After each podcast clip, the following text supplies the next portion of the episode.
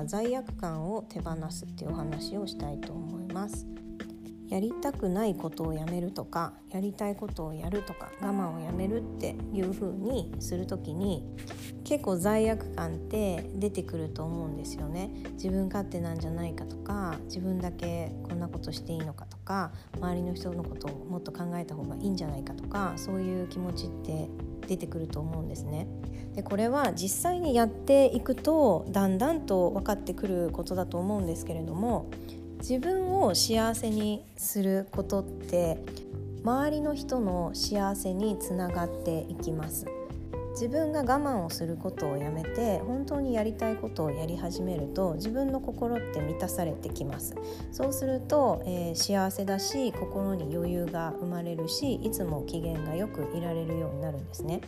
で自分が自由なので、え周りの人の自由も許せるようになってきます。そうすると自分から出るエネルギーって本当にハッピーなエネルギーになるので周りの人もすごく楽しい気持ちでいられるんです。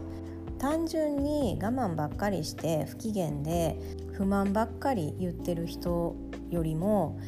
いつも好きなことができていて機嫌が良くて穏やかな人の周りにいる方が楽しいですよね。なので自分を幸せにすることっていうのは人の幸せにつながってきます。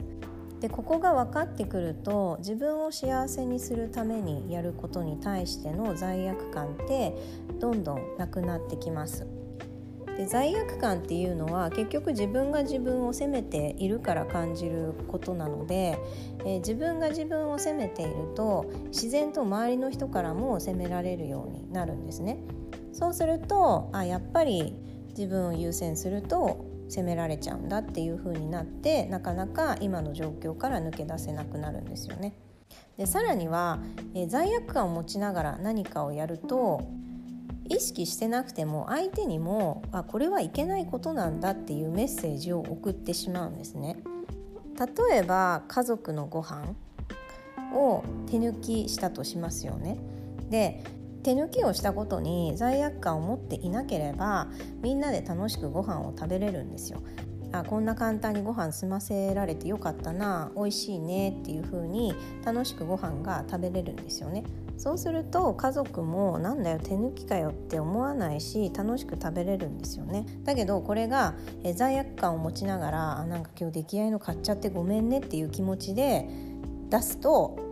そのエネルギーっていうのは必ず人に伝わるんですね。で自分がこんな出来合いのもので済ませてっていうふうに自分を責めているので必然的に自分の発言っていうのも、えー、そういう発言になるんです。こんなんでごめんねとか買ってきちゃってごめんねとかっていうふうになるんですよ。そうするとそう言われた方はあなんか買ってきたご飯って良くないのかなとかなんか自分たちかわいそうなのかもみたいな解釈になってしまったりするんですね。なので自分が、えー、罪悪感を持ちながら何かをすると相手もなんか幸せじゃない気持ちになっちゃうんですよね。でこれって誰も得してないんですよね。なので自分を幸せにするためにすることに関して罪悪感を持つ必要っていうのは一切ないんです。だけどその罪悪感を持たないっていうのは最初は難しいと思うので罪悪感を感じながらも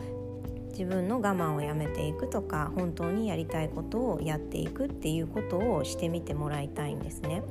でそれを実際にやってみて自分がどう感じたのかとかどうだったのかっていうのを体験してみてもらいたいんですね。意外と自分が心配してるようなことって何も起こらなかったりします。なので、えー、初めからね罪悪感持たなくていいんだって思えなくても全然よくって罪悪感を感じながらもでも実際に、えー、自分に我慢をやめさせてあげるとか自分に本当に好きなことをやらせてあげるっていうことに挑戦してみてください。そうすることによって自然と罪悪感っていうのは小さく小さくなっていきます。